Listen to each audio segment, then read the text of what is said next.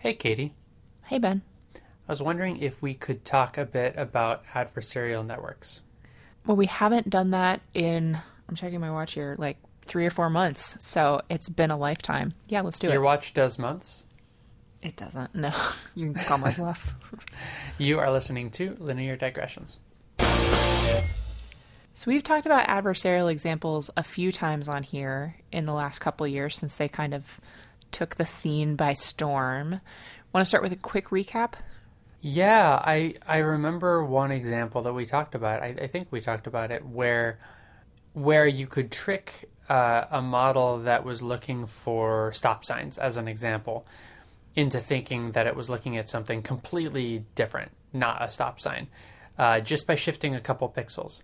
So to a human, if you look at the before and the after, they're basically identical. They're both clearly pictures of stop signs. But to this uh, model, one looks like a stop sign with 99% accuracy, and the other looks like something else with 99% accuracy. And um, I also remember we were kind of talking about like why does this happen? We don't exactly know, and how do we make ML models that are resistant to this? We don't really know. Yeah, good recap. So, a couple things that you mentioned there that I'll pull on a little bit. So, number one, the idea of adversarial examples, like these images that you perturb by just a little bit, it still looks like the stop sign, but now your algorithm is saying with very high confidence that it's a drum set. I don't know. um, that was, I think, not something that was very widely theorized to exist. Uh, it's a little bit more of an empirical result. Like people started playing around with the idea of trying to trick neural nets and and found out that it was kind of easier than anybody expected. I found these examples of adversarial examples, these cases where the you know the classification looks clearly wrong to us as humans, but nonetheless the machines disagree with us. And moreover, because this started more as an empirical result than as a theoretically motivated uh, example, a lot of people in the last couple of years have been trying very hard to understand why this is because it seems very very strange and counterintuitive. Like what is going on here and how can we study these kinds of these kinds of models or these kinds of examples to understand what's driving that kind of behavior? And potentially to to guard against them too because as we've talked about in some of our other episodes if you have a model that's vulnerable to adversarial examples then it, it can be pretty dangerous depending on what the model is being used for Yeah, I guess the stop sign example is a very dangerous example if you can trick a self driving car algorithm to not stop at stop signs. Exactly. Especially if it's a sticker you can put over the stop sign or something like that. Like affect the stop sign in the real world in some way and uh, and then maybe you can trick a model. Yeah, yeah. So none of us want to live in a world in which our self driving car can be tricked into thinking that a stop sign is actually a sign that says speed limit 120 miles an hour. Speed up, yeah. Yeah. Faster, please. Exactly. So there are a couple of um, cool papers that I've read rather recently that are unpacking pieces of this. This is just a little, a little nibble of what all I think is going on in this research space, but I think is pretty interesting nonetheless, and is um, maybe starting to give us some hints about what might be going on. So we'll have links to a couple of these papers on lineardigressions.com. As always, you can go check them out there. They are pretty cool. But the first one is uh, a paper from a group that I think is based out of MIT. The title of the paper is Robustness May Be at Odds with Accuracy. And so this is the first place where I think we could do a little bit of exploring.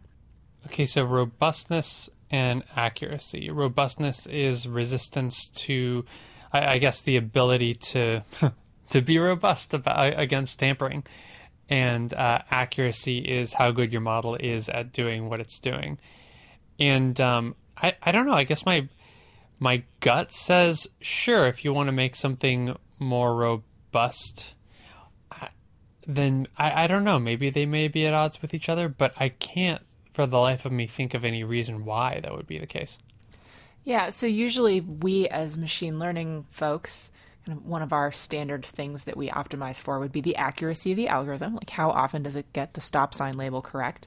And usually we want algorithms that are as accurate as possible for obvious reasons, I would think. But this paper kind of revisits the assumption that models that are robust are necessarily models that are very accurate and it's been generally accepted i think for for some time that models that are robust to adversarial examples you have to pay for that robustness in some way so mm-hmm. it might be that you have to train them with more data you give them more examples that they see of stop signs and then they learn better somehow what a stop sign is, that makes them robust. Or maybe there are mechanisms within the algorithms that are testing for how robust the algorithm is to like perturbations in your data as you're training it. So that would be an example of um, maybe you don't need more raw data, but the algorithm is slower to train because you're doing all of these perturbations as you're going. So you have to pay a price somewhere for robust algorithms. Most people seem to think that that's that's probably a fair uh, expectation. But it is a little bit counterintuitive to think that you can have a model that is as accurate as possible or a model that is robust against adversaries, but perhaps not both. And that is what this paper is exploring. Okay, so I hear that, but I guess like why exactly does it work that way? Like why do we have that trade off? Yeah. Or do we do we even know? Question. Yeah, and I think this starts to get into the second paper that I want to cover here um, too. Which so we'll get that there in just a second. But here's a thought experiment that you can do. Imagine that your algorithm has a hundred features in it, and one of them is very strongly correlated or moderately strongly correlated. Let's say like eighty percent correlated with your outcome. So if you were to just get rid of the other 99 features in the algorithm and you just train a model with that one input, that one strong one, then it would be an 80% accurate algorithm. So far, so good? So far, so good. Okay. So now imagine that you're including those other 99 and together they are weakly correlated with the outcome of interest. So maybe the, the other 99% of them together, they give you another 10% uh, on top of the 80% you already have. So if okay. you include all of those, um, if you include all of those features, then um, you can get something that's up to 90% accurate. And so that's where you can um, get a little bit more accuracy out of your algorithm by including more data, basically including more features in the data that you have. So that's kind of the setup. And so now the thought exercise is let's take those weakly correlated features and start to think about ways that they could be kind of pathologically undermining the signal that we're getting from the smaller number of kind of strong, robust features. So maybe now instead of that strong, robust feature being 80% accurate, maybe it's 20% or 30% correlated, which is still a lot that you could get 20% or 30% of the way there with just a single variable. But if all of the other features start to pull the model in some other direction together, then you can see how, even though each one of them might not be that different from what it looked like if it were just random oh. noise or if it were, you know, gently pulling it in the other direction, you can make small changes to each one of them. But because there's a whole bunch of them, they can start to pull your model in weird ways that now you can see how in the first case you had a model with just the one input feature that was probably pretty robust, but not as accurate when you didn't include all of those extra features. Now, you included those extra features for some accuracy, but they've opened you up to to some manipulation and pot- potentially to uh, those are the features that an adversarial example could take advantage of. Interesting. Okay, so all of these weak features might all get tweaked so they're pulling in the same direction almost, like pulling opposite the strong feature. Yeah, so now we're starting to get into the terrain that's covered by the second paper, which is called Adversarial Examples Are Not Bugs, They Are Features, which is a little bit of a pun on the idea of like something being a feature versus a bug. You have this this that's kind of like a notion in software engineering, right? Yeah, right. Yeah. yeah, uh, yeah, that's definitely true. When you get a bug report, you say, "No, no, no, that's a feature." That's and that's and that's just a way of it's a way of dismissing whatever yeah. work it means you have to do. You're like, oh, you, you say that it deletes all of the input on your web form when you enter a special character. That's that's a that's not a bug. That's a feature. Yeah, it's a feature. It- You're welcome. It, it deletes all of the mistakes you might have made when you Exactly. were typing. exactly. Um, so in this second paper, adversarial examples are not bugs; they're features. So this is starting to really pull on the notion of uh, maybe the adversarial vulnerability of an algorithm is. I mean, the assumption or maybe one of the, the ways that we've been talking about these models as a field has been that the models themselves are vulnerable to adversarial examples. And in some ways i think that will always be true in a certain way of thinking about it. Yeah. but this second paper starts to at least for me turn on the light that maybe it's more adversarial vulnerability is more an attribute of the data set that you learn on than the actual oh. model itself or the modeling task that you're asked to do. Interesting. Yeah, Yeah. I guess because the algorithm that you do, I guess, and, and maybe maybe you have a different perspective on this because you're actually in the field. But when I think about an ML model, I'm thinking about the the model itself, not the data it was trained on. But a trained model is kind of a reduction of the data in Yeah, it's like way. a lossy compression of the data. Yeah. Yeah, it's a lossy compression of the data. Um, it's so, and actually, that's interesting. I I did, I recorded my voice for uh, for a speech recognition product at some point, and then I was kind of musing on how my voice makes up a, a part of the model, even though you can never pull it back out. It's it's kind of cool that the data becomes the model in a way. Um, yeah. So of course you'll have the model itself, and then you'll have the data, and that's kind of a nice uh, a nice shift to think that maybe it's not just the model as we think of it, but it's uh, vulnerability, I guess, that you get from the data that you train on. Yeah, and in particular, like the interaction of the type of model with the data that you have. So, top line conclusion, I think, from this paper is that um, adversarial vulner or the the thesis, let's say, is that adversarial vulnerability they think is a direct result of the um, the sensitivity of the models to what they call well generalizing features in the data. So, well generalizing here is a very particular notion and it's a little bit subtle. I'm going to try to explain it. So, first, you have the notion of features that are useful. So, useful features are ones that, when you put them into the model, they move you toward the correct classification label. Like they're Right, okay. correlated with the with the the true outcome, and how correlated they are is something that you can quantify and, and that sort of thing. So that's the notion of a feature that's useful. It's a feature that your algorithm basically can take advantage of to get the right answer. And then there's this notion of robust features. So a robust feature is one that you can perturb that feature by some amount and have it still remain useful. So Oh. even when you fiddle with it, it still remains useful. That's the that's the notion of robustness here in kind of a mathematical sense. Interesting. Yeah, and so it's I like how much how much do you want to perturb it by? You know that kind of quantifies how robust it is and that sort of thing. I see. I think something just clicked for me. Uh, oh, what just clicked?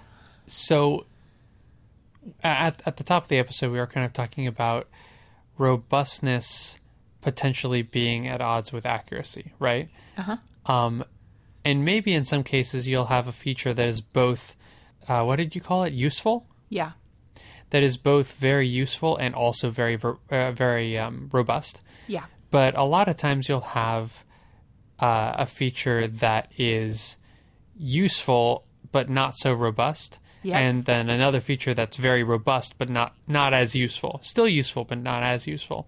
Yeah, And that so was. make- I have I have a little like three bullet points here in my notes to myself, and you just I gave you the first two, and you just recited the third awesome. one to me.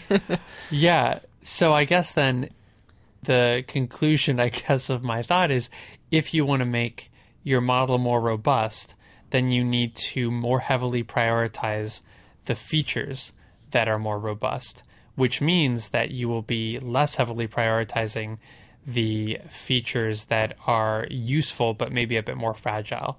And therefore, your model gets a little bit less accurate, but much more robust. Yep. Yep. And Wow. so I want it. yeah, cool, right? That's really cool. And so I think you know this is the, we're still in the early days here. This is I thought these were some pretty cool ideas, but I know a lot of people are um, researching this, so I, I don't mean to represent this as like the only thing that there is to think about on Yeah. adversarial models. But yeah, th- so then there's just to bring it all the way back. There's this notion of features that are they they generalize well, so they will actually help the model uh, increase its accuracy, but just as you said, they might not be very robust. And so then you have to, as a, a machine learning person, because an algorithm doesn't necessarily know at the outset which features it's quote unquote supposed to pay attention to. right. You just kind of like shove in all the data and let it sort it out. Uh, so it doesn't know that there are some some features that might be a little bit more might be more vulnerable to than than other ones, or that might be a little bit more perturbable. And then just to reemphasize again, the the point of the second paper is that depending on exactly what algorithm you have, of course, it can be more or less susceptible to learning from those features. So if you have algorithms that are trying to find very small differences in the data, you allow it to get, I don't know, very you know minute differences and learn from those, or uh, you're allowing it to incorporate all of the data rather than applying some penalties for uh, model complexity, those kinds of things, then especially in those situations where you have these adversarial or you have these kind of adversarially primed data sets going into those kinds of algorithms, that might be the territory where you start to see this stuff happen. that is a very, very cool idea. I So- think it's super cool. Yeah. Yeah, it, it feels like it feels like it makes sense. Of course, with these kinds of things, just because it feels like it makes sense doesn't mean that therefore That it's that the is the yeah right. But it seems like if this is indeed at least part of the story and and true then that almost calls for a shift in the way that we evaluate and train our models. Because i guess i've always thought about training models as you you give it a bunch of data and you have some sort of reward function. And the reward function is just looking at how accurate was the prediction. Was the model right or wrong or closer to right or closer to wrong? But nowhere in there is it saying is this uh, a result that will hold up if you tweak the the input data a little bit or, or tweak it this way or that way. And so it seems like you can come up with more resilient models if you are optimizing for during the training process if you're looking at not just the accuracy to train your model but also the um, resiliency Yeah, and we sort of have this notion. I think that's kind of what regularized models are. So, regularized models are ones that penalize you for using more features of the data in your model. So, it's it's penalizing complexity a little bit more than it's penalizing susceptibility to to ro- uh, adversarial examples. But I think they're similar ideas. I think one thing, just as an aside, and I think at some point maybe this should just be its own episode because we certainly don't have time to go into it in all its details, is one thing that does not particularly protect you here is building explainable models, or at least hypothetically, it can't truly protect you. Like maybe in most cases, building a model and then asking it like okay what pixels are you using to decide that this is a cat? And it you know does it tell you something that looks like sort of like what a cat looks like? So that's that's an example of an explainable model. And there's a lot of work out there right now into making not just computer vision models but models in general much more explainable. And there's another uh, paper that is on my my list to read about how those explanations themselves like a lot of them are um, algorithmically generated and a lot of the explanations themselves can be adversarially attacked so that you Wow. have an explanation.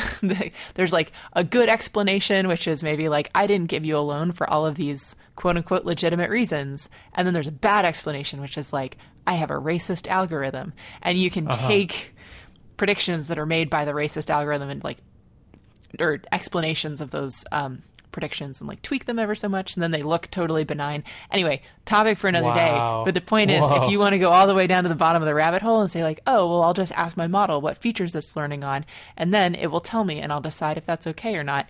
Like that won't necessarily save you, which is like a whole other box of snakes. Yeah, you you talk about the rabbit hole. It it really feels like this is the kind of thing that could have no bottom, like turtles all the way down. You know? Yeah, I'm not sure that we've found the bottom yet. I mean, we just discovered adversarial examples, really, like mo- in the modern sense, in the last couple of years. So, um, yeah, I think the question is just whether we figure out what's going on with them and how to, if there's a way to guard against them bef- before we destroy each other with them. So, hopefully, hopefully we figure this out soon because there's all kinds of stuff that is going to get really tricky if we don't get this hammered out based on how quickly people are adopting this stuff. Yeah, this is an important problem. Anyway, so with that uh, happy thought, you want to call it a day? Awesome. Yeah, let's go. Let's wrap this episode. Um, yeah, sleep well, everyone. uh, yeah. So again, there's uh, a couple papers we'll link to here that we we referenced about uh, you know features not bugs and uh, robustness versus accuracy. There's also a discussion on um, distill.pub, which is kind of one of my favorite sites to wander over to every once in a while. It's a really good machine learning website where they did a discussion. A bunch of people um, who are experts in this sort of stuff read and discussed the uh, features versus bugs article and then talk amongst themselves about what they make of it. So I think that's actually a really cool accompanying piece that you're not just getting the paper, but like some responses to the paper. And then uh, last, we will hopefully come back to it in a future episode that thing about adversarial explanations. But in the meantime, I will put a link to that paper on lineardigressions.com too. So that should keep you all busy for a little while.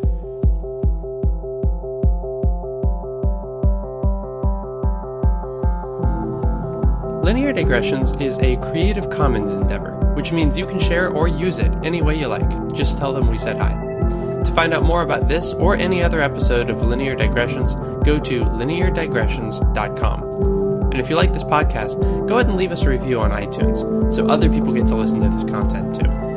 You can always get in touch with either of us. Our emails are ben at lineardigressions.com and katie at lineardigressions.com in case you have comments or suggestions for future shows. You can tweet us at Lin Digressions. Thank you for joining us, and we'll see you next time.